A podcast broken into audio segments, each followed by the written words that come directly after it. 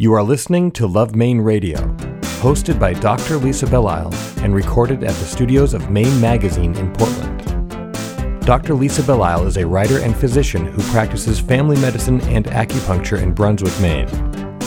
Show summaries are available at lovemaineradio.com. Here are some highlights from this week's program. Acadia is unique in the way its boundary weaves in and out of these communities, and so there's no hard line where an issue stops here and picks up here. You're really in it together.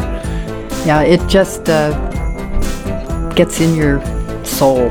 Um, I used to, I couldn't sleep for weeks before we would come, and I used to cry all halfway home when I left. And I always knew that I would live in Maine. I'd figure out how to get there, and um, really, especially to Mount Desert Island.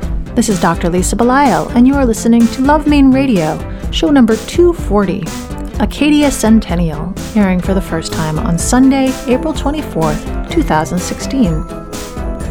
This year marks 100 years of Acadia, Maine's only national park. Born officially on July 8, 1916, Acadia National Park on Mount Desert Island has brought joy to generations of people all over the world.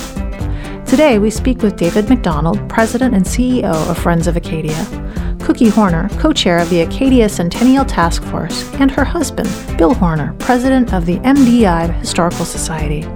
Thank you for joining us. Love Maine Radio is brought to you by Berlin City Honda, where the car buying experience is all about easy. After all, life is complicated enough, and buying a car shouldn't be. That's why the Berlin City Honda team goes the extra mile by pre discounting all their vehicles and focus their efforts on being open, honest, and all about getting you on the road. In fact, Berlin City recently won the 2015 Women's Choice Award, a strong testimony to their ability to deliver a different kind of car buying experience. Berlin City Honda of Portland. Easy. It's how buying a car should be. Go to berlincityhondame.com for more information. For many people in the state, Mount Desert Island and Acadia are really um, probably one of their favorite places. So, the individual that I'm speaking with today um, has a great job, I think. This is David MacDonald, who currently serves as the president and CEO of Friends of Acadia, a not for profit organization with more than 4,500 members and a 30 year history as a philanthropic and community partner of Acadia National Park and Mount Desert Island. David joined Friends of Acadia in 2012 after a 20 year career in land conservation at the Maine Coast Heritage Trust. A longtime resident of Somesville and a 1982 graduate of Mount Desert Island High School, David has been exploring the trails, woods, and waters of Acadia for most of his life. David loves enjoying the outdoors and the great state of Maine with his wife Caroline, daughter Eliza, and son Jesse. Thanks for coming in. Well, thanks for having me. Yeah, it's a treat to be here. Well, it's really interesting to me that you are you have so loved the place that you came from that you are back there again mm-hmm. intensely um, because I grew up in Yarmouth and I have kind of gone out into the world and gotten educated and done various things, but I'm but I still I've, I'm back in Yarmouth. You feel that pull. Yeah, there's something that really, and I think that this is specifically been been an interesting thing for Mainers. Definitely, yeah. I my parents moved our family up there when I was about 10, so I wasn't born there, but but I grew up there. I went to grade school and high school there and wanted to get out for college and and lived here in southern Maine for a couple of years, but it really sort of snuck up on me that it's not the same.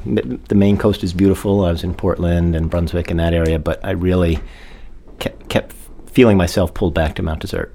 And so to be able to go back there and get a job in the land conservation field, it's been I've been very lucky. Well, I think that's um, it's always kind of interesting to read about the brain drain and about people leaving the state and people who are in our generation that um, have gone elsewhere and then return because there is actually more opportunity in Maine than perhaps we realize. Mm-hmm. I mean, mm-hmm. there are jobs in things like land conservation. There there are jobs in um, ecological fields and in, in all sorts of areas. Yeah, Maine has a I think has a growing reputation as a place for those kinds of fields, and I think there's more opportunity in a way than there was even when I was younger. I mean, I I was lucky to make it back and get into this field, but I think there's a lot of promise now, for sure. So the Friends of Acadia has been around for 30 years, but Acadia itself has been around. It's celebrating its 100 year anniversary mm. this year. Mm-hmm. Yeah, the centennial is pretty exciting. The park was founded in 1916, and um, so Friends of Acadia has been around for about a third of the history of the park. And um, we have been planning sort of a year long community based celebration of the park where lots of individuals and businesses and nonprofits really can celebrate what's important about the park to them and also uh, how they relate to the park. And so, um, one of the things that makes Acadia unique is the relationship with the surrounding community. So, um, and importantly, we're not just celebrating the park, we're thinking about the next hundred years as well. So, our slogan for the centennial is celebrate our past and inspire our future. And that's really been the um, sort of ethos ethos of, of what we've been doing, planning the centennial and now jumping in this year. So it's really fun. What do you think it is about Acadia and Mount Desert Island that brings people really from all over the world to mm. visit? I think you have to chalk some of it up to the sort of power of a national park, sort of that brand. I mean, Maine has a lot of gorgeous places, but Acadia is its one national park, and I think that resonates for people um, differently from other land trust preserves or state parks, which are wonderful. But I think a national park is sort of the gold standard in terms of conserved land and recreational opportunities and, and multiple public values. So I think that has a lot to do with it. But I also just think it's a very very unique island. There's there's no place like it really in terms of the concentration of mountains and lakes and ocean and trails and carriage roads. It's it's got a lot in a very small package. By national park standards, Acadia is very small compared to the western parks, which are millions and millions of acres. Acadia is only about 45,000 acres, so it's it's a nice compact package having spent time up in Acadia, I've enjoyed learning bits and pieces of its history mm. and the history of the island. And it's really quite fascinating. It's been drawing um, intellectuals and uh, summer visitors for generations. Yes, yeah, you're right. And that's the other part of what makes it my favorite place in the world is not just the natural beauty, but the richness of the community as well. It still has an incredible mix of people. Um, and hundred over hundred years ago, people were being drawn for the hiking. Uh, they were being drawn uh, as artists to the landscapes. They were being drawn um, for the science. Really, a lot of the um, genesis of Acadia National Park came from some students from Harvard who came up and, and did botanical studies and, and camped up there and just tromped around. And so you had this convergence of, of all these different values that really did put the place on the map. And thank goodness a lot of people had the foresight to, to conserve the place because it could have been easily developed and, and had a very different future. Acadia also uh, was impacted by a fire that took place yes. in Bar Harbor, and we had um, the College of the Atlantic. We had people from the College of the Atlantic come in, and mm. we talked about the impact on the college.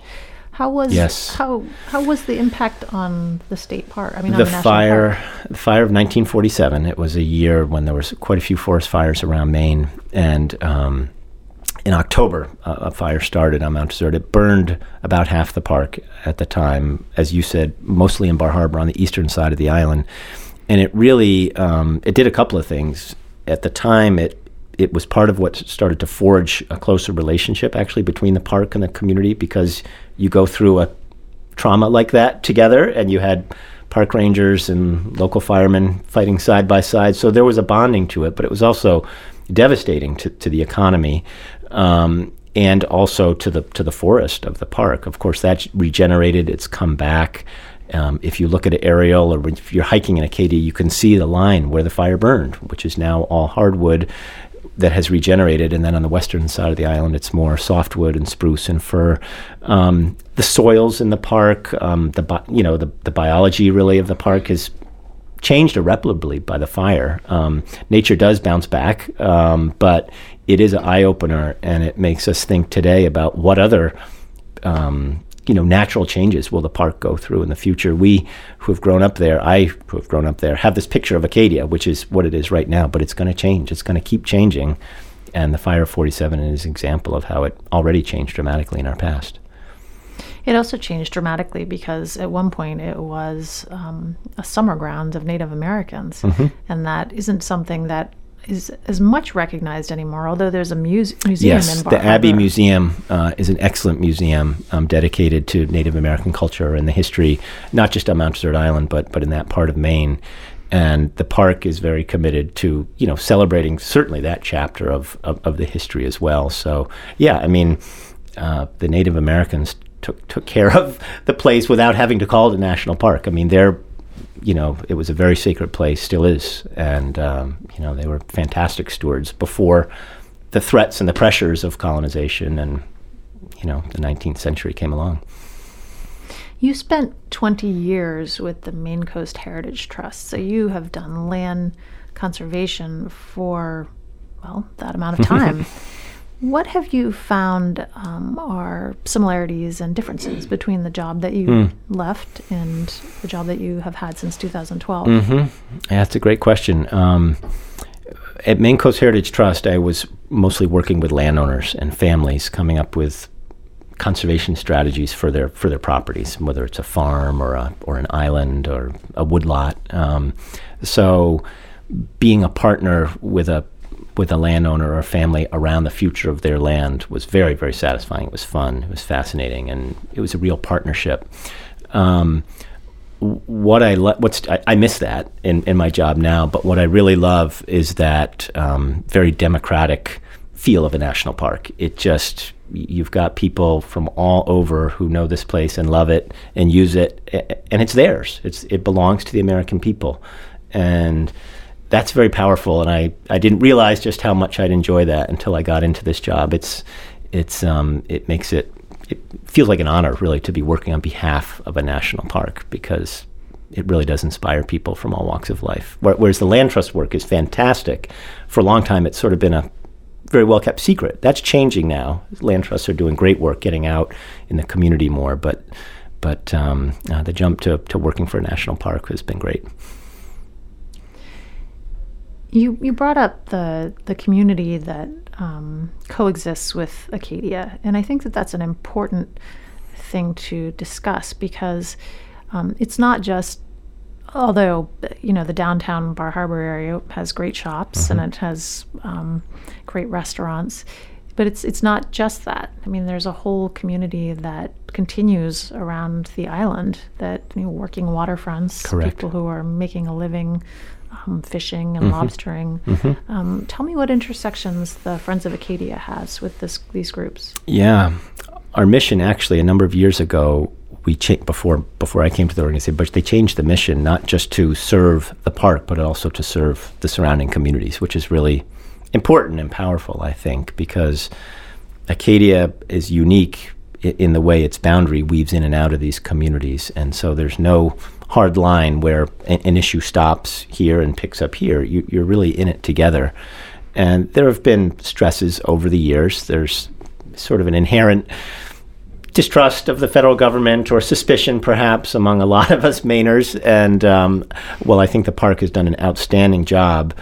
Um, they've had to tend with some, you know, not ill will, but unease at, at times. Um, there was a concern for many years that the park would just sort of expand and take over the entire island and you know, force people off their land. Well, they worked very hard to pass a, a permanent boundary. Senator Mitchell in the mid 80s worked on that, and, you know, that put a lot of that to rest. There's tremendous economic synergy between, you, you mentioned the town of Bar Harbor, and there's, you know, four other towns on the island as well, three other towns, and then some offshore island towns. But the park is just the economic generator for many, many people in that community. And so I think there's a growing appreciation for that, and there's more of a resolve to work together.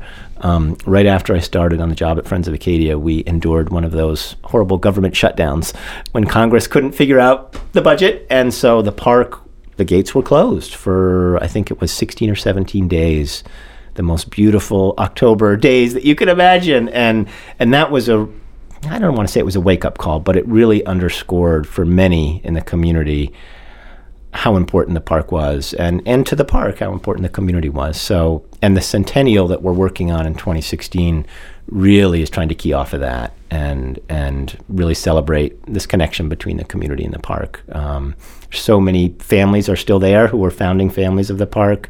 A lot of great nonprofits. You mentioned the the la- uh, COA, uh, the Jackson Lab, Maine Coast Heritage Trust, the Abbe Museum. There's so many institutions that have sprouted up, not because of the park, but in part because of the energy and, and interest that the park brought to our community. So it's made for a, a terrific community, and I think people get grumpy now and then with, with the park and maybe their management decision or a bureaucracy here or there. But but for the most part, the centennial I think has really helped celebrate the park and let everybody realize how how important it is to all of us. It's always amazing to me when I go up to visit um, how large Mount Desert Island is. People think, "Oh, it's an island. How big can it be?" Yeah. But it's it's big. Yes. I mean, if Yeah. you're driving to Northeast Harbor or Southwest Harbor, or um, you go off the island and you go to Trenton. I mean, it's just it's really it's it's vast and. Yeah. it's it's quite varied. It's diverse. Yeah, that's what's wonderful about it. And we talked about the fire, how that changed the diversity of the island, and um, you know the mountains and the geology, it, the coastline. There are so many different options for you as a visitor in terms of what what your interests might be. And you sometimes you forget that you're on an island, but you know if you've if you've grown up there and spent a lot of time there, it still does have that that feel of um, of an island, which is great. But yeah, it's the biggest island on the Maine coast. Tell me some of your favorite places there. Um, I love the park in the winter. I mean, this weekend was out cross country skiing and you know snowshoeing, and um, I think Sargent Mountain is my favorite mountain. It's not as tall as Cadillac, but it, it doesn't have a road to it, which makes a big difference. And it's got some fabulous trails going up it. Um, I love Isle au Haut, which is sort of the remote unit of the park out in Penobscot Bay. Um, go out there with my family, you know, and camp in the lean-tos out there. That's just a completely different experience. Um, and the carriage roads are just an incredible resource. They're, they're very unique, again, in the National Park Service and even in Maine, I think, in terms of having this this network of, of gravel, crushed gravel roads to ski on, to bike on, to, to jog on. It's that's a part of the park that I, I'm we use all the time, and it's just it's just a great recreational resource and, and cultural cultural treasure, really. I'm sure that people ask you when they come to visit um, what they should go to, what what places they should hit before they leave. Mm-hmm. What do you usually say? I encourage them to get out on the carriage roads. I encourage them to get out on the trails, um, get out on the water. I mean, taking the mailboat out to the Cranberry Isles, or or taking a you know a little sail out of Bar Harbor or whale watch, getting offshore and looking back at the island and experiencing the wildlife and the beauty from a boat is fabulous. Um, uh, do a kayak trip again. Get out on the water and, and get a little closer to the wildlife. It the island can get pretty busy in the summer, but once you get offshore, it really that that kind of melts away. So if it's at all possible to, to get out on the water, I, I highly recommend that. I think one of my favorite visits to um, Mount Desert was included a trip out to Frenchboro, Mm-hmm. and it we went on this boat that Mm-hmm. was owned by a private um, lobsterman. Lobsterman, yeah. and um, there was a it was a fundraiser, so they had a little lobster bake. Yes, we yeah. walked around the island, and it really somehow spoke to me in a way that um, I hadn't experienced before at Mount Desert because it was it was this little community. Mm-hmm. But I think that those little communities do exist um, on Mount Desert all over the place. They do. They do. Frenchboro is unique. There's nothing like Frenchboro. Um, and being that far out at sea and having that close knit fishing community right around the harbor, and then having the incredible natural beauty of the rest of the island. And again, that's a project that we worked on at Maine Coast Heritage Trust to conserve all that rugged shoreline and the trails. Um, but yeah, Mount Desert has those quiet places too, and um, uh, you know, being able to get off the beaten path and being able to explore the park. Uh, a lot of times, our family goes out at supper time. You know, we get a picnic and we go out, and that's when there's nobody out there. We'll go to Sand Beach and we've got it all to ourselves, and that's really fun.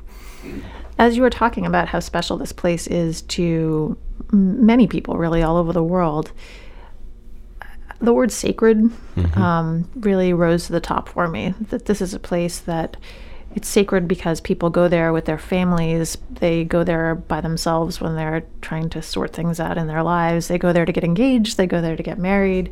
Um, some people, like you did, are raised there Mm-hmm. and have, and other people like um, the Lunt family on Frenchboro, generations have been there. Mm-hmm. That's a very big. Well, I guess you recognized it. It's an honor to It- really be associated with this sacredness. It is, and I mean it's a it's a big responsibility. Um, the Park Service takes it very seriously. Um, their resources, unfortunately, are limited, and that's why Friends of Acadia exists to be able to supplement what Congress can do through the budget. Um, we provide, you know, thousands of volunteers. We raise millions of dollars, and people do want to give back. Uh, that's why Friends of Acadia was formed. People wanted to wanted a venue to be able to give back to this place that they loved, and that continues stronger than ever. Thirty years in, and um, what's interesting is that you know we do we do want Congress to continue to fund our national parks. I, I don't want to get on a soapbox, but that the, the park can't manage this incredible resource that gets almost three million vis- visits a year without adequate staff and funds. And um, uh, people get that; they they really do, and that's why we've been able to be successful. Is that people want to help um, protect this place that is sacred to them. And and I also think that as beautiful it is and you feel the connection, I think you also feel a connection to what people did to protect it. Again, I whether you're in Central Park or Acadia National Park, you sort of think about the foresight of those people 100 years ago and it's it's powerful. I think that's part of what resonates for people, not just the beauty of the place, but the fact that people acted on that. That strikes a chord.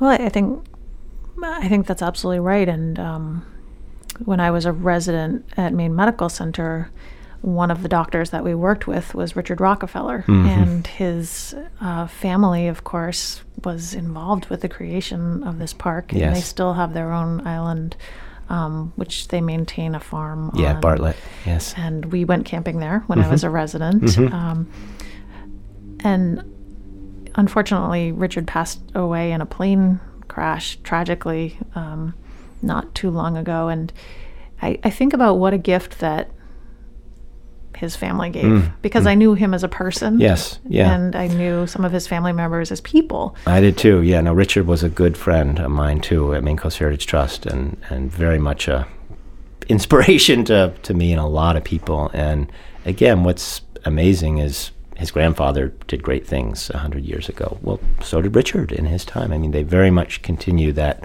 legacy. And Richard's work up and down the Maine coast is so so important, um, and um, it's a, it's a wonderful tradition. But but yet he he came back to that place on Bartlett Island. That was his soul place for sure. Um, you know, all of us have that spot. A lot of us on the Maine coast that that that really resonates, and uh, uh, Bartlett definitely was that for Richard. So, that being the case, knowing that this is a place of history and natural beauty and sacredness, and that you are the president and CEO of Friends of Acadia, how can other people become Friends of Acadia, or how can other people help with your effort or celebrate the centennial? Yeah, yeah. We're very inclusive. Um, uh, we have lots of opportunities for people to volunteer, get their hands dirty out on the trails. Um, we've, you know, we, we have people from all over the country and all over the world who are members who, you know, follow our Facebook page and our, you know, social media just to feel that connection while they while they're away from this place they love. And in terms of the centennial, um, I've just been blown away by the number of businesses and individuals who have come on board, as we call them, Acadia Centennial Partners. We have over 300 now who are either organizing an event, designing a product, doing a painting, writing a book, writing a poem, making a film. I mean, there's just people who want to want to be part of this, and um, uh, people should definitely check out the Centennial website, which is um, acadiacentennial2016.org. And there's just there's a list of all the partners. There's a calendar that's in the process of being filled out. There's so many options for how to be part of this year-long celebration. Um, and then linked to that is our website if you want to learn more about our projects or our volunteer drop-in work days throughout the summer, um, or or how to sign your kid up for the trail crew for the summer. I mean, it's just you know countless opportunities. And the website for Friends of Acadia is Um, friendsofacadia.org. Yes. Yeah. Thanks. Well, this has inspired me to um, celebrate the hundred years of Acadia, and really, it, it, you know, it does cause me to think about all the times that I have spent in Yes. in our national park, and feel very grateful for it. So I appreciate all the work that you and the Friends of Acadia are doing, and I appreciate your coming in and talking with us today. We've been speaking with David MacDonald, who is the president and CEO of Friends of Acadia. Thanks so you. much for coming in. Yeah, it's been a treat. Thank you. Experience chef and owner Harding Lee Smith's newest hit restaurant, Boone's Fish House and Oyster Room, Maine seafood at its finest. Joining sister restaurants The Front Room, The Grill Room, and The Corner Room, this newly renovated two story restaurant at 86 Commercial Street on Custom House Wharf overlooks scenic Portland Harbor. Watch lobstermen bring in the daily catch as you enjoy baked stuffed lobster, raw bar, and wood fired flatbreads. For more information, visit theroomsportland.com. Portland Art Gallery is proud to sponsor Love Maine Radio. Portland Art Gallery is Portland's largest gallery and is located in the heart of the Old Port at 154 Middle Street. The gallery focuses on exhibiting work of contemporary Maine artists, and we also host a series of monthly solo shows in our newly expanded space. The current show schedule includes Eric Hopkins, Matthew Russ, Jane Dahmen, William Crosby, and Ruth Hamill, to name a few. Please visit our website for complete show details at artcollectormaine.com. Today, it is my great pleasure to speak with Bill and Cookie Horner. And actually, we were going to speak just with Cookie, and she brought her husband with her. And I said, Hey, I would really like to talk to Bill too. So she agreed. Cookie moved to Mount Desert Island in 1975. She is the co chair of the Acadia Centennial Task Force, and she is also on the Acadia National Parks volunteer trail crew. And I happen to know that she was the school nurse at MDI High School for 17 years. Thanks for coming in. Thanks for having us. And thank you for bringing, of course, your husband Bill, who is the president of the MDI Historical Society. He is a native of Bar Harbor and an author of several articles in their journal, which is called Chebacco.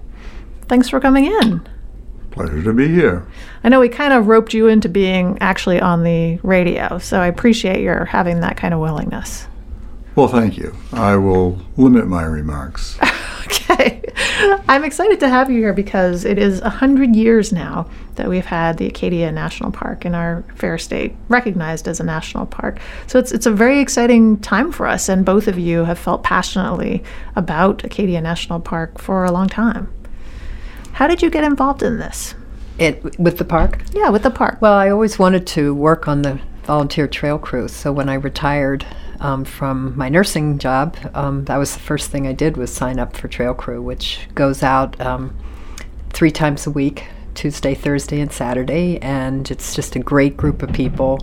Um, there's kind of a steady year-round group, um, and then we get lots of summer visitors who give time when they're here on, on when they're in Acadia on vacation, and uh, so the trail crew, um, you know, snips and clips and uh, cuts vistas and rakes ditches and makes trails, and it's just really fun to help keep the park beautiful. Cookie, you've been coming to Maine as a summer resident before moving here in 1972, but since 1946? When I was one year old, Well, that's impressive because not that many people have that sort of longevity um, as far as being a visitor um, to Mount Desert Island. Yeah, it just uh, gets in your soul. Um, I used to, I couldn't sleep for weeks before we would come, and I used to cry all halfway home when I left. And I always knew that I would live in Maine. I'd figure out how to get there, and um, really, especially to Mount Desert Island. You're originally from Philadelphia. Right. So, how did your family start coming to Maine in the first place? Uh, my grandparents did. Um, they knew other people. I mean, there were a lot of um, people from Philadelphia, New York, and Boston who came in the summers, and they were one of them. You were telling me that the place that you stayed in on West Street was one of the few houses that did not get burned down in the Great Fire. Right. And um, I, I don't know exactly what year they bought it, but um, it's uh, going to, it's being renovated right now. We sold it in the early 80s, and um, another family had it until just last year, and now um, I'm really glad to see it restored. Bill, you have a very different connection to MDI and Acadia, and in fact, um, your connection is, uh, well, it's impressive in that there probably aren't that many people who can say that they were actually born there. Natives. Natives, yes. Yeah, I was born there in uh, September of 1941. Um, and went to public schools. Uh, loved growing up there. And um, as I said before, I think to grow up in an environment like that with a national park there, and also knowing so many people who worked at the national park. One of my parents' best friends uh, was a fellow named Paul Favor, who was the park naturalist. And uh, so that's what kind of got me oriented toward thinking about maybe I'll be a park ranger someday. Which I love and is also interesting because instead of being a park ranger at first, you had a very different job. Yes. Um, you know how we make decisions. We sort of climb the tree and we come to a branch. And I knew I was interested in biology, loved biology, loved natural history. And as I went to college and got into that, uh, it became increasingly clear that I wanted to try to be a doctor. So uh, got a little further out on the branch, and you know how it goes. Uh, but the love of home never left. In fact, uh, Bar Harbor was my first practice location when I finished my training in 1972, and I was there for about 10 years. So it's really firmly rooted, I think, in both of us. Uh, Cookie almost can claim a birthright at this point. Pretty close if you're one. Yeah, they've got to at least give you honorary status. Never, never. You're just always a year-round summer person. Well, I understand both sides of my family are from Maine, but I was born my father's last year of medical school in Vermont, so I cannot claim to be a native, which is a little ironic. So you and I, we, we feel each other's pain on this one. but fortunately, it's a nice group that still lets us honorarily be here. Um, tell me about the Acadia Centennial Task Force. Well, um, the Centennial Task Force um, was uh, created from Friends of Acadia and Acadia National Park in figuring out how to put together a community group that would help Acadia to celebrate its centennial. And We began actually um, in December of 2012 with our planning. And um, some of the people on the task force are from the park staff and uh, the staff of Friends of Acadia and board members of Friends of Acadia and some community people. And um, so we've been working really, really hard for all this time, and now it's bearing fruit. It's very exciting. What are some of your favorite things that are going to be happening this year that you've been working on? Um, it's hard to know where to begin, but we um, we really wanted to reach out um, community wide from the whole of the park, not just Mount Desert Island, but all the way from Winter Harbor, the Schoodic Peninsula to Ho, and actually throughout the state and all the communities in between, the surrounding communities, and um, hope that they would partner with us. And to our astonishment, we now have more than 350 partners, and it's still growing. And um, that's just really exciting. And um, people can become partners with a financial donation, or if they're nonprofits, they can plan a program or an event. They can produce a product and um, sell it and give a percentage to Friends of Acadia for programs in the park, or they can buy one of the existing products and do the same. And um, so it's just a huge variety of things. We've um, started off in January with um, the kickoff event, which was the baked bean supper for more than 400 people, and we um, aired for the first time a centennial film done by a young um, movie maker, Peter Logue. Um, featuring, um, among others, Bill and me, and and quite many other people, um, to as kind of an archival um, product of how how the centennial was celebrated, and um, hopefully that'll go into our time capsule at the end of the year. Um, all of the local libraries um, from you know throughout the surrounding communities uh, celebrated with a big community read in February where they read three books um, a young person's book, um, Spoon Handle by Ruth Moore, and um, The End of Night about dark skies, um, or not, not dark skies. And um, then there was also a winter festival held between Camp Beechcliff and Schoodic um, for families, for children, with all kinds of activities. It was supposed to be all snow related, and there wasn't any snow, so they just came up with all sorts of great other things. And um, so there's so many things coming up. I um, uh, give you a few other ideas. Um, the uh, one of the family things that's going to start in April is Acadia Quest, the Centennial Edition, um, which is youth and family centered challenges, and you do it at your own pace. And um, the uh, Friends of Acadia and the Interpretive Rangers in Acadia National Park put it together. And it's the idea is to get kids just out there and loving it, and it's um, sort of an experiential scavenger hunt and it goes on throughout the year. And um, there's going to be um, the opening reception at the Abbe Museum for their new um, exhibit, um, which is cataloging their time in Acadia from 12,000 years ago. And um, there are actually six musical choruses and festivals, each of whom have commissioned an original piece of music honoring Acadia. And the first one is the Acadia Choral Society in early May and the Bagaduce Chorale. Later, um, the Bar Harbor Brass Week faculty is giving a huge brass concert in June. Mount Desert Summer Chorale, Bar Harbor Music Festival. It's very exciting.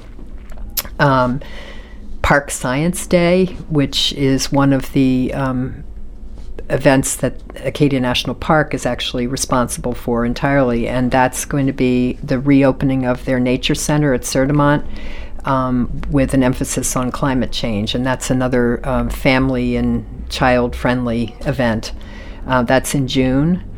Um, and of course, the Fourth of July parade will be themed to the centennial with the um, uh, park in full dress at the head of the line, and hopefully lots of floats about the centennial.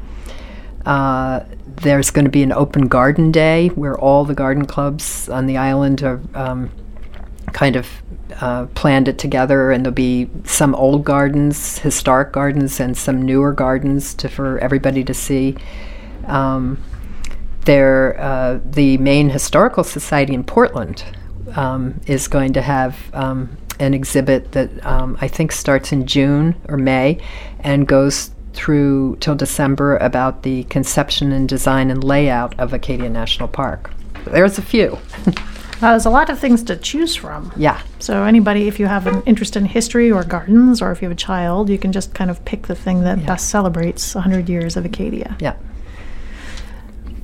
Bill, you're the president of the MDI Historical Society, and I know that you and I were talking before we came on about the fact that you were you were a trauma surgeon. You actually you you did a very different thing, and now you've you've gone back to this these interests as a naturalist and a historian. Um, what are some of the things about the history of MDI that particularly appeal to you? Well, I think it goes back to my being a native son in the sense that uh, I'm very fortunate to have family roots there. And one of the things I wanted to do when I retired from surgery is to more intensively study some of my family history as relates to the island history in general and uh, get involved with the history community um, and do some writing.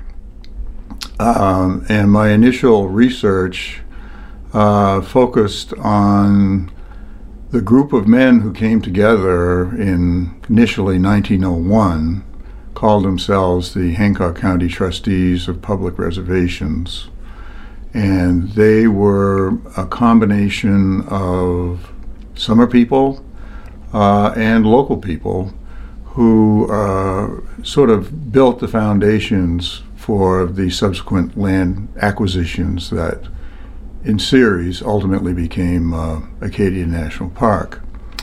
And my great grandfather, as it turns out, was one of those original founders, along with uh, President Eliot from Harvard and a number of other luminaries of the day who had great education and great wealth so that they could uh, formulate this idea. So that was uh, an area in which I was very interested in what motivated these people, got very interested in the history of conservation going back to the early part of the 19th century and how it came to pass on Mount Desert Island. I know that both of you um, love the trails of Acadia. Do you have any favorites that you visit on a regular basis? Absolutely. We do, but actually, we're um, we're doing a. Uh, we decided we're going to do a personal centennial challenge and do the 26 major peaks, which is adds up to about 48 miles, and then finish the rest on the trails and carriage roads to do 100 miles. But we decided we would do them in a different way because you sort of end up doing you know, going on the same trails in the same way. So we're going to try to do them from some different directions, different trails. And when is this going to start for you? We already started. Excellent. Yes. And it's so some of the trails are actually clear and available Yeah. to walk on even now. Well, the carriage roads are closed still. Um, actually, they may have opened them again because it froze up, but they usually close them to all traffic, including foot traffic, when the ground is soft. But they'll open soon. Cookie, I know that um, there are a few more important events that you want to make sure that we talk about. Yes. Um, one of them, uh, but this is a very exciting one, is the um, Maine Windjammer Association. Um, they are going to bring six, seven, or eight windjammers up on the 2nd of August, and they are going to um, convene out in the Western Way and then sail up Somes Sound. And it's just going to be a glorious sight. And um, it will give people an idea of what it might have been like 100 years ago. Um, one of them actually did ply the waters of Mount Desert 100 years ago, and so that's that's really going to be an exciting event. And um, and then um, in August, there's also going to be a reenactment of the celebration of Acadia's founding with um, the descendants of people who were originally involved, including Bill.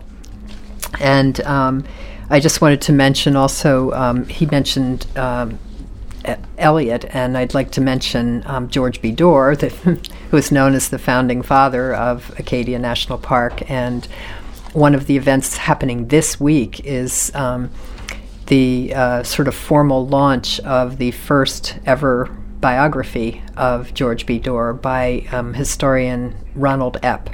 And that's happening um, this week. And um, I know Bill has already I've read the book. It's phenomenal. it's a monumental achievement. He read the whole thing Really is. yesterday. I'm so envious. Yeah, and uh, and then um, the big event that Acadia National Park is doing is um, because this is, of course, the co-centennial with the National Park Service. Also, you know, and so. Um, August 27th will be a big event at Jordan Pond where um, there will be, you know, speakers, and um, that's sort of the closest date to the actual date of the anniversary of the National Park Service. And there will be um, 100 junior rangers sworn in on that day, and we're going to have a chorus of 100 singers to sing This Land is Your Land and America the Beautiful. It's going to be a fabulous day. And we will hope for good weather. Between the two of you, you have six children and 11 grandchildren, seven of whom live on MDI. Will they be part of these festivities? Well, we're hoping uh, we can get them out for the, at least some of the remaining 24 peaks. Yeah, yeah, sure. But um, yeah, all of them are active people, Um, our oldest, uh, who's a freshman in college, can't wait to get home for the summer. She's got her summer job lined up already, and um, she's eager to get out there. And another So, one is volunteering at Friends of Acadia, helping with the centennial uh, duties. And I think you said your youngest grandchild is two. Yeah, they they live in North Carolina. So you mi- sadly, so you might have to- but they will be here for a week in the summer, and we'll have them out doing things in the park for sure. There you go. They're old enough to go up a small mountain now. A lot has changed in the years since Bill, you were born there, and Cookie, you started visiting when you were one. What are some of the positive changes that you've seen with Acadia and MDI in general? Well, uh, the park trails and carriage roads are in much better shape. Um, you know, there there was a, I don't know, 30 years ago they weren't in such great shape, and um, but there's now an endowment to. Um, you know, keep the trails going, and the trail volunteers. There's so many of them that help, and so that's a that's a huge change. Um, Yeah, my window is about 55 years. Um, and obviously, I can see a lot of changes in the towns themselves. Um, I think it's particularly striking in Bar Harbor, which is now um, entirely a tourist economy. And of course, over the last decade or decade and a half, we've seen that boom with the addition of cruise ships and so on and so forth. Um, but we've also seen a wonderful influx of incredible retired people. Um, there's an entity called Acadia Senior College, which goes on, among other places, on MDI. And it's really a pleasure to live there in our retirement now. And that's a demographic that's very, very much changed since I was a kid. Um, I think the other thing is, as part of this centennial, it's an opportunity for us to look back 100 years and look at some of the issues that were hot at that time and think about them now. And one that immediately comes to mind, of course, is the automobile, which between 1903 and 1913, there was a so called decade of uh, the so called automobile wars because uh, automobiles were prohibited on Mount Desert Island for at least a decade beyond their arrival elsewhere in the state. And there was a big kind of, not necessarily so nice on occasion, civic discourse between people representing both points of view. And it's interesting to look back at that as, for example, the Seal Cove Auto Museum is doing with their exhibit and put that into the context of some of our present day concerns about automobiles and the issues raised for the park um, in terms of the quality of the visitor experience because of the great number of uh, vehicles that we have to deal with.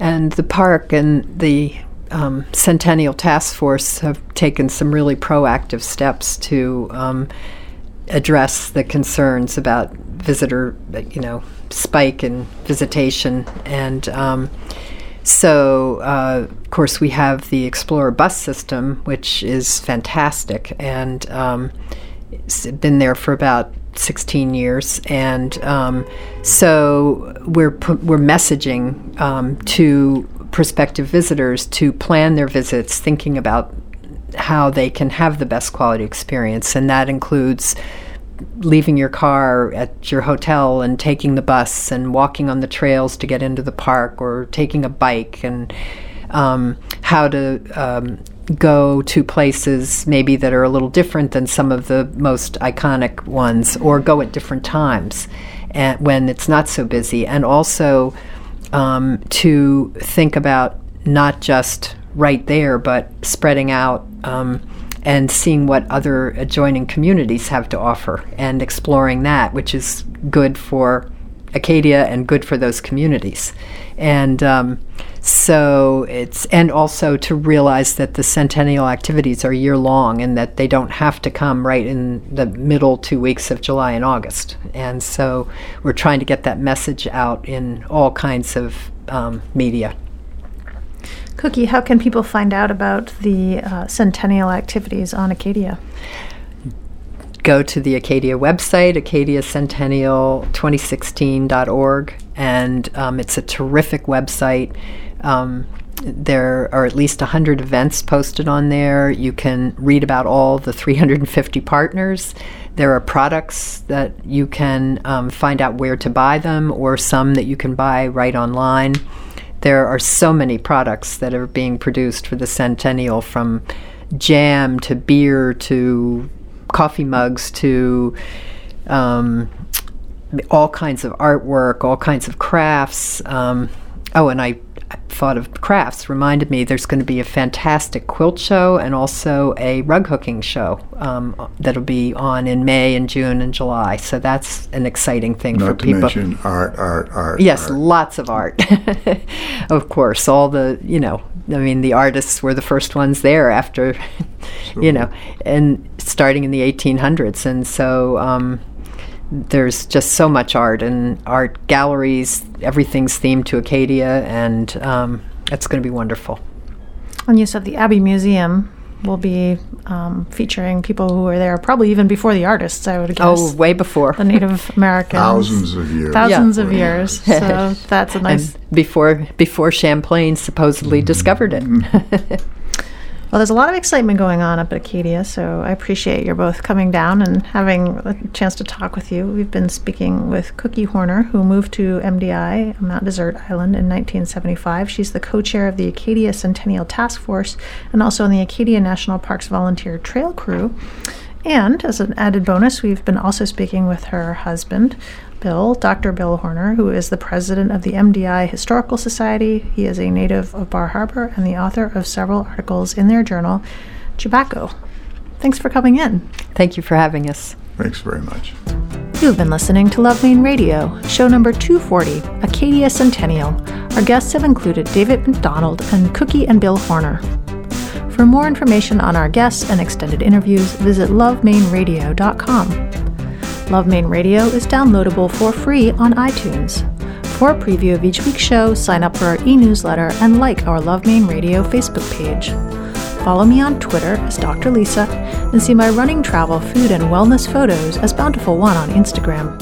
We love to hear from you, so please let us know what you think of Love Maine Radio. We welcome your suggestions for future shows. Also, let our sponsors know that you have heard about them here. We are privileged that they enable us to bring Love Maine Radio to you each week. This is Dr. Lisa Belisle. I hope that you have enjoyed our Acadia Centennial Show. Thank you for allowing me to be a part of your day. May you have a bountiful life. Love Maine Radio is made possible with the support of Berlin City Honda, The Rooms by Harding Lee Smith, Maine Magazine, Portland Art Gallery, and Art Collector Maine. Audio production and original music have been provided by Spencer Albee. Our editorial producer is Kelly Chase. Our assistant producer is Shelby Wasik. Our community development manager is Casey Lovejoy. And our executive producers are Kevin Thomas, Susan Grisanti, and Dr. Lisa Belisle. For more information on our host's production team, Maine Magazine, or any of the guests featured here today, please visit us at lovemainradio.com. Here's an excerpt from Lisa's interview with Pius Ali from next week's program. What are some of the issues that you hear from students or from parents um, who are from other countries or have a different religious background and they're trying to interact with a school or a community? What, what types of things come up that you hear about? Well, um, so I'm going to take off my hat as a, a staff member for um, Portland Empowered. Um, I wear so many hats, and I'm also not speaking as a school board member. I'm speaking as me, somebody who does a lot of work um, in the community. Um, uh, I think uh, some of the issues that comes up uh, in my engagement uh, with uh, families um, and um, uh, students in the community is um, some of the claims that the students or the, some of the families that made are that either there's a language barrier on both sides or misunderstanding or miscommunication of um, situation. Uh, with the young people, um, um, the Portland Public School is very diverse in terms of um, racial um, and language and uh, religion. We have uh, kids who are coming from many different backgrounds. Um, the staff at Portland schools uh, do their best uh, to understand where and who is coming from where. Uh, unfortunately, it's um, um, it's uh, how do you say it?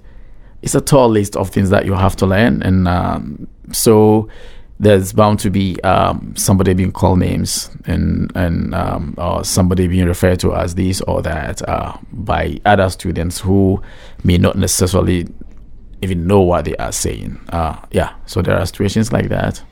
Not specifically, you hear stories here and there. Um, yeah, um, uh, with the um, um, I'm a Muslim, so I have a I talk to people a lot in the Muslim community, in the immigrant Muslim communities, and uh, um, the recent um, um, na- at the national st- the recent national platform political rhetoric uh, did yes um, increase um, or created um, um, a few instances here in Portland where uh, there's a parent, um, a woman from Iraq who was in at a bus stop.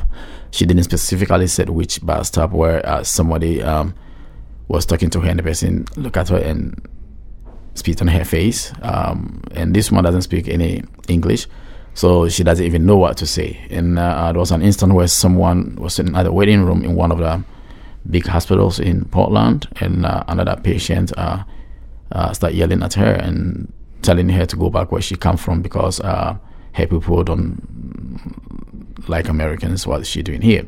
Um, in both situations, these people don't necessarily speak good English so they didn't know how to um, react. Uh, and it's unfortunate that uh, both situations happen to women uh, based on the way they look because uh, I can walk down the street. Um, um, yes, I'm a black man. Um, someone will see there's a black man and probably say, oh, he's an immigrant. But the person can know whether I'm uh, what I worship or what religion or what's my faith uh, based on color of my skin or how I look. Um, and also, I don't dress specifically like any um, I don't wear any religious um, artifacts that shows that this person is a Muslim or a Jew or a Christian or whatever it is. Yeah. So it's difficult for Muslim women and children. I, I just think about if I was, as a woman, if I was in another country standing at a bus stop and somebody spit in my face and said something to me and I didn't even understand them, I can't even imagine how that would make me feel. Mm, right. Uh, it's uh, um, and there's been an instance where um, a young woman was at a gas station here in Portland. I think that's about a year ago, and uh, uh, so another person who was buying gas, he happens to be um, a veteran. He's not from Portland. Um, he's actually not from Maine. He's from Connecticut or somewhere. And uh, uh, he's been to Iraq, and he kept calling her all sort of names. He said he was going to kill her, and the gas station attendants have to literally um, hold on the door and tell him that he was not welcome there.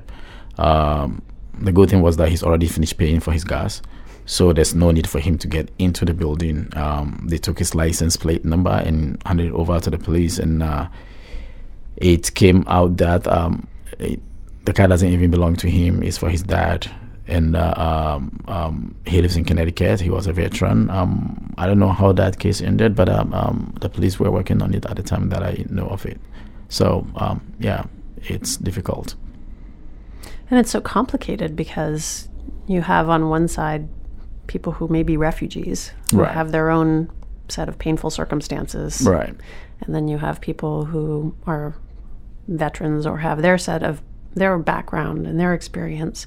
And there's there's enough pain for there's enough pain to go around. Right. But we all have to coexist. We all have to live yeah. here together. So how do we make that happen? Well, uh, try to understand each other. I believe, I'm a firm believer that um, um, speaking to people, irrespective of who they are or what your beliefs are, uh, try at least to reach out to that person, uh, talk to that person, understand where that person is um, coming from. Um, um, um, yeah, uh, having that conversation opens a lot of doors and a lot of opportunities uh, for us as humans uh, to live uh, peacefully next to each other, irrespective of what we believe or what we lean on. Um, I believe that we all are looking for the same thing. Thank you for listening to Love Maine Radio. We hope you'll join us next week.